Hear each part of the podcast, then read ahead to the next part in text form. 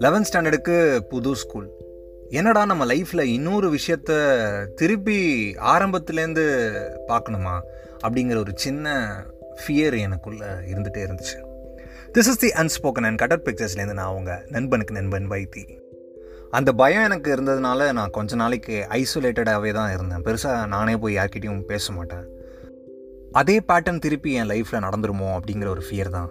எதுக்கு தேவையில்லாமல் நம்மளே போய் எங்கேயாவது இன்வால்வ் ஆகி எங்கேயாவது பேசி அதிக எக்ஸ்பெக்டேஷன் வச்சு அதிக ஏமாற்றம் அடைஞ்சு அதிகமாக ஹர்ட் ஆகி திருப்பிலாம் ஹீல் ஆகிலாம் வர முடியாதுப்பா. நம்ம ஐசோலேட்டடாகவே இருந்துக்கலாம் அப்படின்னு வந்து நான் அப்படியே இருந்தேன்.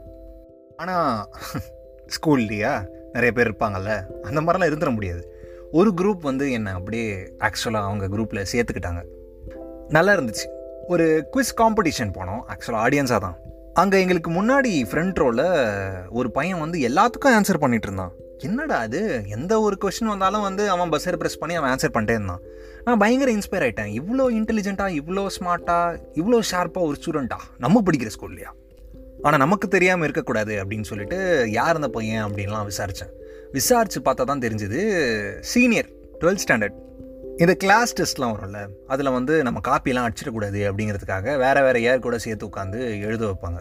அப்போ திருப்பி நான் அந்த சீனியரை பார்த்தேன். எனக்கு அலாட் பண்ணியிருக்க அதே எக்ஸாம் ஆள் சீனியருக்கும் நான் பார்த்துக்கிட்டு இருந்தேன் சீனியர் வந்து லைட்டாக என்னை கிளான்ஸ் பண்ணார். ஐயோ சான்ஸே இல்லை. ஸ்பார்க் அது நம்ம வந்து கேள்விப்பட்டிருப்போம்ல அது ஒரு எக்ஸ்ப்ளனேஷனாக இது எக்ஸ்ப்ளனேஷன்ற பாருங்க எக்ஸ்ப்ரெஷனாக சொல்லுவாங்கல்ல அந்த ஸ்பார்க் நான் அன்றைக்கி ஃபீல் பண்ணேன்.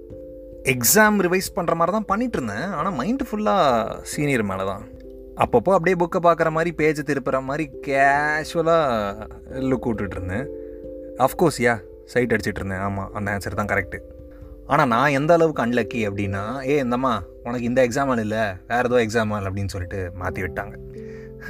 பரவாயில்ல. ஆனால் ஒரு விஷயம் தான் எனக்கு புரியல. இந்த விஷயம்லாம் எப்படி என் ஃப்ரெண்ட்ஸுக்கு தெரிஞ்சதுனே தெரில அவங்க இதை கண்டுபிடிச்சி கலாய்க்க ஆரம்பிச்சிட்டாங்க. எப்படி எப்படி? இந்த விஷயம்லாம் எப்படி தெரிஞ்சதுனே தெரியலையா?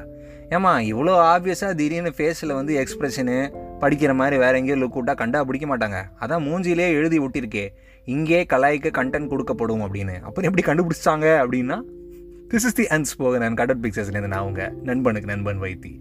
தொடர்ந்து பேசலாம். தாரு நம்மக்கிட்ட ஷேர் பண்ணிகிட்டு இருக்க அவங்க கதையை.